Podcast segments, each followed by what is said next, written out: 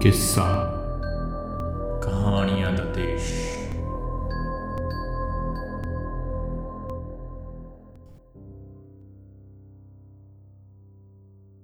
ਖੂਨ ਪ੍ਰਿੰਸੀਪਲ ਸੁਜਾਨ ਸਿੰਘ।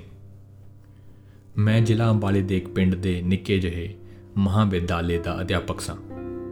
ਮੈਂ ਉੱਥੋਂ ਅੰਬਾਲੇ ਜਾਣਾ ਸੀ ਇੱਕ ਕਾਨਫਰੰਸ ਦੇਖਣ। ਇੱਕ ਮਿੱਤਰ ਨੂੰ ਮਿਲਣ ਡਾਕਟਰ ਨੂੰ ਦੰਦ ਦਿਖਾਉਣ। ਤੇ ਖਬਰੇ ਹੋਰ ਕੀ ਕੀ ਕਰਨ, ਜੋ ਹੁਣ ਮੈਨੂੰ ਯਾਦ ਨਹੀਂ। ਜਿਸ ਸਟੇਸ਼ਨ ਤੋਂ ਮੈਂ ਗੱਡੀ ਚੜ੍ਹਨਾ ਸੀ, ਉਹ ਕੋਈ 5 ਮੀਲ ਦੀ ਵਿੱਤੇ ਸੀ। ਮੈਂ ਤਪਦੇ ਸੂਰਜ ਦੀ ਦੁਪਹਿਰ ਵਿੱਚ 2 ਕੁ ਮੀਲ ਪੈਂਡਾ ਕਰ ਚੁੱਕਾ ਸਾਂ। ਜਦ ਪਹੇ ਵਿੱਚ ਮੈਨੂੰ ਦੋ ਅੰਨੇ ਟੋਣੀ ਨਾਲ ਰਾਹ ਟੋ ਟੋ ਕੇ ਤੁਰੇ ਜਾਂਦੇ ਦਿਸੇ।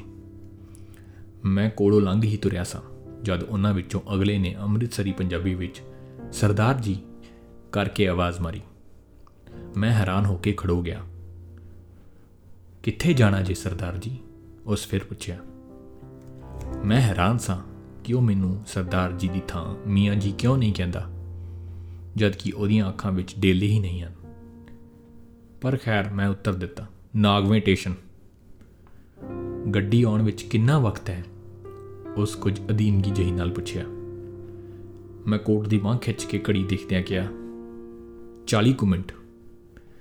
ਫਿਰ ਉਸੇ ਅੰਨੇ ਨੇ ਮਿੰਤ ਨਾਲ ਕਿਹਾ, ਸਰਦਾਰ ਜੀ, ਜੇ ਤਕਲੀਫ ਨਾ ਮੰਨੋ, ਤਾਂ ਸਾਨੂੰ ਵੀ ਉੱਥੇ ਲੈ ਚੱਲੋ। ਇਸ ਤਰ੍ਹਾਂ ਤੇ ਅਸੀਂ ਪਹੁੰਚ ਨਹੀਂ ਸਕਦੇ। ਮੈਨੂੰ ਤਰਸ ਆ ਗਿਆ ਤੇ ਮੈਂ ਗਰਮੀ ਤੋਂ ਬਚਣ ਲਈ ਕੋਟ ਬਾਹ ਉੱਤੇ ਪਾ ਕੇ ਉਸ ਦੀ ਡੰਗੂਰੀ ਫੜ ਲਈ।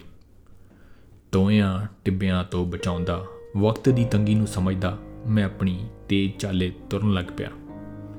ਰਾਹ ਵਿੱਚ ਮੈਂ ਪੁੱਛਿਆ ਯਾਰ ਸੂਰਮਾ ਸਿਆ, ਤੂੰ ਕਿਵੇਂ ਪਛਾਣ ਲਿਆ ਕਿ ਮੈਂ ਸਿੱਖ ਹਾਂ?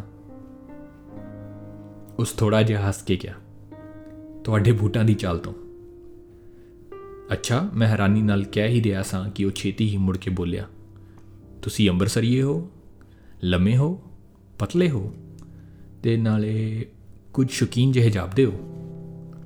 ਮੈਂ ਪੈਰੋਂ ਪੈਰ ਵੱਧਦੀ ਹੈਰਾਨੀ ਨੂੰ ਦਬਾਉਂਦਿਆ ਗਿਆ ਉਹ ਕਿਦਾਂ? ਸਰਦਾਰ ਜੀ, ਤੁਹਾਡੀ ਬੋਲੀ ਦੱਸਦੀ ਹੈ। ਮੈਂ ਸਮਝ ਗਿਆ ਕਿ ਇਹ ਕੋਈ ਮਾਮੂਲੀ ਆਦਮੀ ਨਹੀਂ। ਤੇ ਫਿਰ ਪੁੱਛਿਆ, ਯਾਰ, ਉਹ ਜਾਣਾ ਕਿੱਥੇ ਜੇ? ਦੂਜਾ ਸੁਰਮਾ, ਜੋ ਹਾਲੇ ਤੱਕ ਨਹੀਂ ਸੀ ਬੋਲੇ ਬੜੀ ਸੁਰੀਲੀ ਆਵਾਜ਼ ਵਿੱਚ ਕਹਿਣ ਲੱਗਾ, ਸਰਦਾਰ ਜੀ ਅੰਬਾਲੇ, ਕੀ ਕਰਨ?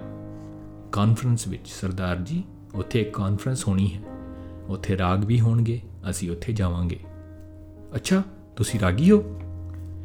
ਪਹਿਲੇ ਨੇ ਕਿਹਾ, ਨਹੀਂ ਜੀ ਐਵੇਂ ਮਾਮੂਲੀ ਠੀਹਾ ਠੱਪਾ ਕਰ ਲਈਦਾ ਇਸ ਤਰ੍ਹਾਂ ਰਾਗ ਉੱਤੇ ਗੱਲਾਂ ਛਿੜ ਪਈਆਂ, ਜਿਸ ਦੇ ਦੌਰਾਨ ਵਿੱਚ ਉਹਨਾਂ ਮੈਨੂੰ ਦੱਸਿਆ, ਰਾਗ ਕੀ ਹੈ?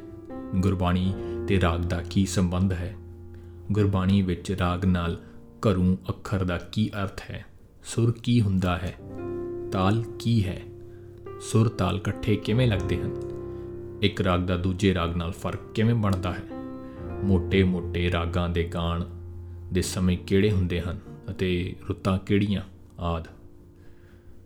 ਉਹਨਾਂ ਨੇ ਬਾਜ਼ਾਰੀ ਰਾਗੀਆਂ, ਚਿਮਟਾ ਪਾਰਟੀਆਂ ਤੇ ਆਮ ਗਜ਼ਲਾਂ ਗਾਉਣ ਵਾਲਿਆਂ ਉੱਤੇ ਕਰੜੀ ਪੜਚੋਲ ਕੀਤੀ, ਜਿਹੜੀ ਥੋੜੀ ਬਹੁਤੀ ਰਾਗ ਦੀ ਸਮਝ ਮੈਨੂੰ ਸੀ, ਉਸ ਤੋਂ ਉਹ ਸੱਚੇ ਪ੍ਰਤੀਤ ਹੋਣ ਲੱਗ ਪਏ।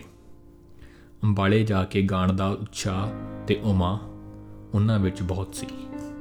ਸਟੇਸ਼ਨ ਤੋਂ ਅੱਧ ਕੁ ਮੀਲ ਦੀ ਵਿੱਚ ਤੇ ਦੂਜੇ ਸੂਰਮੇ ਨੇ ਸਾਡੇ ਕਦਮਾਂ ਦੀ ਤਾਲ ਤੇ ਬੰਨ ਕੇ ਇੱਕ ਚੀਜ਼ ਗਾਉਣੀ ਸ਼ੁਰੂ ਕੀਤੀ। ਹਿੰਦੁਸਤਾਨੀ ਗਾਇਨ ਚਾਰਜ ਕ੍ਰਿਸ਼ਨਾ ਰਾਵ ਤੋਂ ਉਹ ਮੈਨੂੰ ਤਾਲ ਵਿੱਚ ਪੱਕਾ ਮਾਲੂਮ ਹੁੰਦਾ ਸੀ ਤੇ ਸਿਨੇਮਾ ਦੇ ਮਾਹਿਰ ਗਵਈਏ ਸੈਗਲ ਕੋਲੋਂ ਵੀ ਮਿੱਠਾ। ਉਸ ਦੀ ਮੀਂਡ ਤੇ ਗੂੰਜ ਕੇਸੀ ਡੇ ਨੂੰ ਪਰੇ ਸੁੱਟਦੀ ਸੀ ਅਤੇ ਤਾਨ ਨਰਾਇਣ ਰਾਓ ਨੂੰ ਮਾਤ ਪਾਉਂਦੀ ਸੀ। ਮੈਂ ਮੁੜ ਕੇ ਪਿਛਾਂ ਦੇਖਿਆ। ਉਸ ਦੀਆਂ ਗੱਲਾਂ ਦੀ ਲਾਲੀ ਪ੍ਰਸ਼ੰਸਾ ਦੀਆਂ ਚਾਹਵਾਨ ਅੱਖਾਂ ਵਾਂਗ ਕਿਸੇ ਵੱਲ ਦੇਖ ਰਹੀ ਸੀ।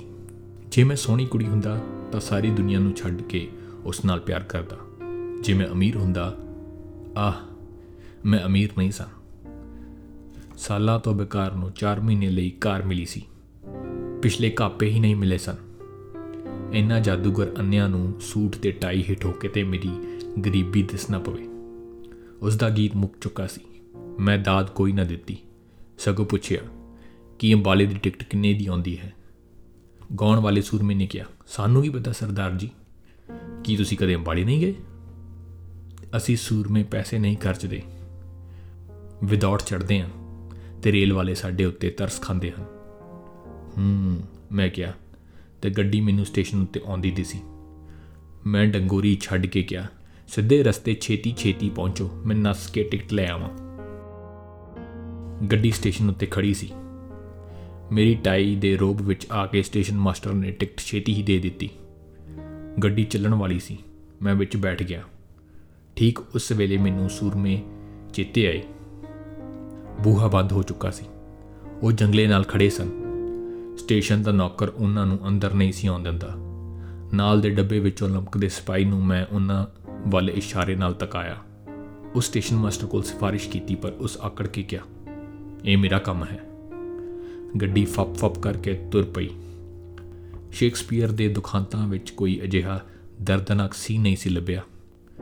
ਦੋ ਅੰਨੇ ਜੰਗਲੇਦਾਰ ਭੋਏ ਨਾਲ ਮੌਤ ਵਰਗੀ ਨਿਰਾਸ਼ਾ ਵਿੱਚ ਪੱਗੇ ਅਤੇ ਗੱਡੀ ਦੀ ਤੁਰਨ ਦੀ ਆਵਾਜ਼, ਉਫ, ਮੈਂ ਚੀਖ ਉੱਠਿਆ।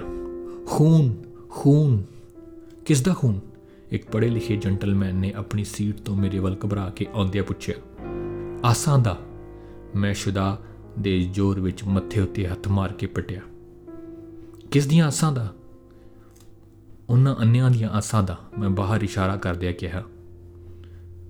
ਜਜ਼ਬਾਤੀ ਮੂਰਖ, ਉਸ ਆਖਿਆ ਤੇ ਇਹ ਕਹਿੰਦੇ ਆ ਕਹਿੰਦੇ ਆਪਣੀ ਥਾਂ ਤੇ ਜਾ ਬੈਠਿਆ।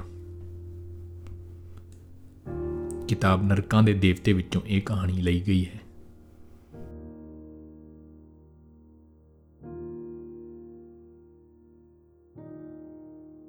ਸੰਗੀਤ ਕੇਵਨ ਮੈਕਲੂਇਡ ਆਵਾਜ਼ ਟੈਕਨੀਸ਼ੀਅਨ ਵਿਚਾਰ ਅਤੇ ਵਕਤਾ ਨਵਜਿੰਦਰ ਸਿੰਘ।